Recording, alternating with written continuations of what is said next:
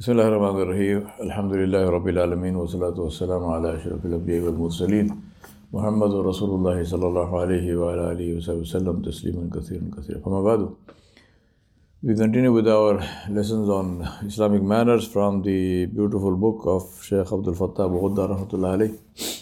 And uh, this is the chapter on condolences, how to give condolences. And the Shaykh says, if you must give the undesirable news of a tragic accident or the death of a close relative or a friend, break the news in a way that decreases its impact. Make it mild and gentle as possible. For example, the case of a death, you may say, recently I heard that so and so has been very sick. Unfortunately, her condition has worsened, and today I learned that she passed away. May Allah's mercy be with her, or something like this. One should start by giving the name of the person in question. Do not break the news of a death by asking, Do you know who died today? Uh, this unduly kind of manner uh, frightens the listeners and prompts them to expect the worst, like the death of someone very close to them. So instead of that, mention the name of the person before breaking the news of maybe somebody who's not related to something. I would say, Do you know who died today? Then immediately your thought will be what? You know, why are you asking me that? Maybe somebody close to me died, right? Why are you asking me who died today? So instead of that, don't do it, do it in a nice way. So and so passed away today. May Allah have mercy on them. Alhamdulillah. So the idea is not to uh, create more confusion and more uh, stress than that is already there because of the person who passed away. Uh, likewise, convey the news of any tragedy, whichever, whatever it is, and subhanAllah, in a, in a similar fashion. Prepare the listener for the news uh, which, which minimizes its effect and mention the name of the affected person in a kind way, not a shocking way. Um, today, subhanAllah, we have enough of these kinds of news. May Allah have mercy on all those people, especially in Gaza, but wherever else they are. Uh, and one of the things that I say, and this is me, not the Sheikh, is that where it is not necessary, don't mention those things because there is no real virtue in going on and on about this. And today, you know, this is what they did, and this is what happened, and so many people died. We know this is happening. So going on and on, telling people about it, only it's one of two things. Either your heart is so hard it makes no difference, which is a bad thing, or if your heart is alive, then you will really get depressed and you will get sad. What we need to do and should do is every single day make the tahajjud fard on yourself. At least two rakat, pray two rakat and make a lot of dua for especially the people of Gaza, but everywhere, wherever Muslims are, are in trouble, make dua for them. Make this. This is the real thing, right? It's not, uh, it's not forwarding messages and getting upset and, and excited. No. The real thing, if you're really concerned, pray tahajjud.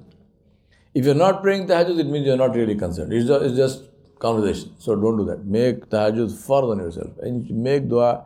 Because the only, the, the, at the end of the day, we know this. The only one who can change the reality is Allah subhanahu wa ta'ala. There's nobody else. Right? Having, actually having hope in other than Allah is shirk. So of course we don't have that when we when we say you know write to the senator this and that these are all means alhamdulillah. But if somebody really thinks that that is going to help, then this is it's a bigger problem. So, but at the same time, alhamdulillah, we have faith in Allah subhanahu wa ta'ala. Only Allah can. La hawla wa la quwwata illa. So make this into a duty on yourself. Right? Tahajjud is nafil. I'm not saying it is for make it for on yourself and say that inshallah at least two rakat I will pray and I will ask Allah subhanahu wa ta'ala. And inshallah we ask Allah to accept our salah and to accept our dua and uh, to do that. Uh, also, the Sheikh says choose the appropriate time to convey such news. It should not take place at a meal or before going to sleep or during an illness. Compassion and tactfulness are the best qualities you need to handle such a situation. Imam, Imam Bukhari, Imam Ghazali in Ihya Ulum, he says, do not talk about death when you have invited some people over for a meal. If there people are eating, don't talk about death. So they asked him why. He said, because one of two things. Either if the person's heart is alive, then the person won't be able to eat after that because he's thinking of death. Now he's thinking of zakhara, this and that. How will how can you enjoy the food? You can't enjoy the food, you won't eat. So it makes no sense. You call them for a meal, then you talk about death, and you know now, now the whole atmosphere is gone. Or they will eat if their hearts are dead. And he said this is not a good thing for people to realize that these are people who have, you know, there's nothing. The heart is like a stone. So he says, don't do that. There, there are times and places for everything. On the opposite side, for example, if you are if you are at a cemetery, you are you know you see people chit chatting, this that, including joking. Is that the right place to tell a joke? I mean, you are there to bury somebody and you are laughing for what? I mean, we see this all the time. May Allah have mercy on us. I mean, there's no sense of appropriateness, you know. Even if it is not a joke, even chit chatting, you know what happened, this happened, that happened. You came to bury somebody. Think about this. One day somebody will bury me. One day this janaza will be me. Right? That is the purpose. You're going there to do that. To remind yourself, where is the time for uh, talking politics or God knows what we talk. So, very important for us to have a sense of time and place. So, we do things which are appropriate. Then he says, uh, expressing condolence is a courtesy and a duty. Parting among loved ones is the rule of Allah subhanahu wa ta'ala in His creation. As uh, Hafiz al Mundiri reported in the hadith, love whoever you will, for you will part. And this is one of the hadith Qudsiyah. Allah subhanahu wa ta'ala, Rasulullah was told by Jibreel Islam, this hadith. He said, love whoever you want because you will part. Uh, and many other things. He said, then he says, Poets have said, We are but guests with our families, staying a while and leaving them. Wealth and parents are but trusts. Inevitably, one day the trust will be recalled. The children of this life will be all part. They will all part. The children of this life will all part until they meet together again in the hereafter. We ask Allah subhanahu wa ta'ala to bring us together with all our loved ones in the, on the day, in, in the hereafter, inshallah. Uh, one poet listed eight stages that we will pass through and no one is spared.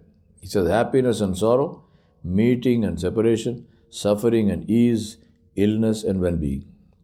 Another poet said, Make endurance my friend and leave painful sorrow. You are not alone. Everyone lost or will lose a loved one. And subhanAllah, this is so true. You know, I was I came here in 2019 and uh, as a rule, alhamdulillah, I make dua by name of people who are close to me and so on who passed away. Those names are increasing every year. I was telling my wife the other day, I said, you know, there were so many names, now I've got another one and another one, another. They're increasing. Alhamdulillah. Uh, if a relative or a close friend or one of your relatives or friends dies, hasten to offer your condolences. Don't wait. Do go as early as possible you have the moral obligation towards your relatives and friends of alleviating their suffering.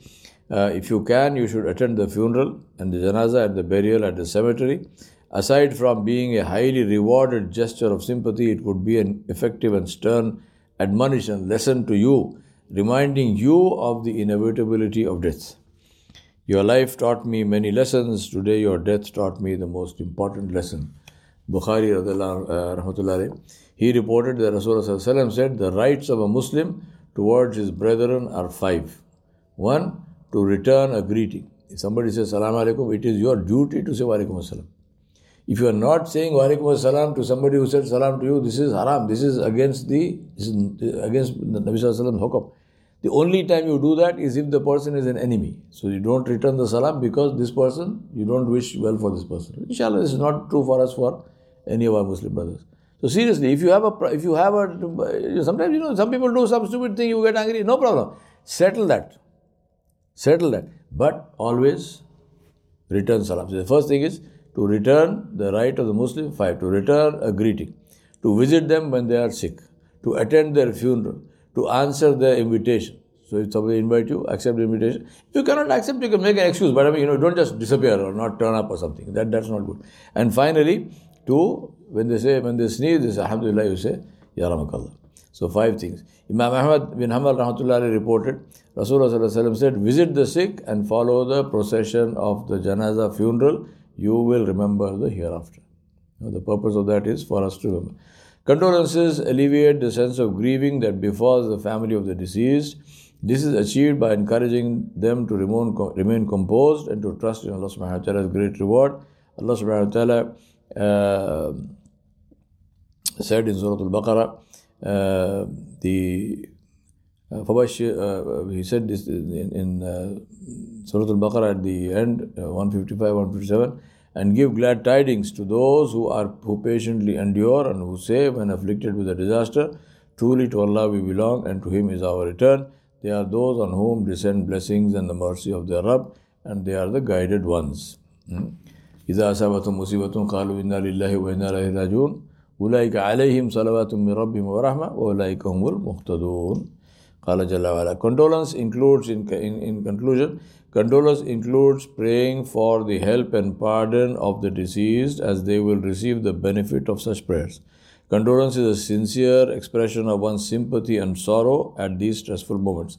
Ibn Majah and Bayhaqi reported with a fair ranking the hadith where Nabi Sallallahu is reported to have said, A Muslim who consoles other Muslims suffering from a calamity will be awarded a dress of dignity by Allah subhanahu wa ta'ala on the day of judgment. We ask Allah subhanahu wa ta'ala to help us to learn these beautiful manners of our deen and to practice them in our lives and to benefit from them. وصلى الله على نبي الكريم وعلى آله وصحبه أجمعين برحمتك يا أرحم الراحمين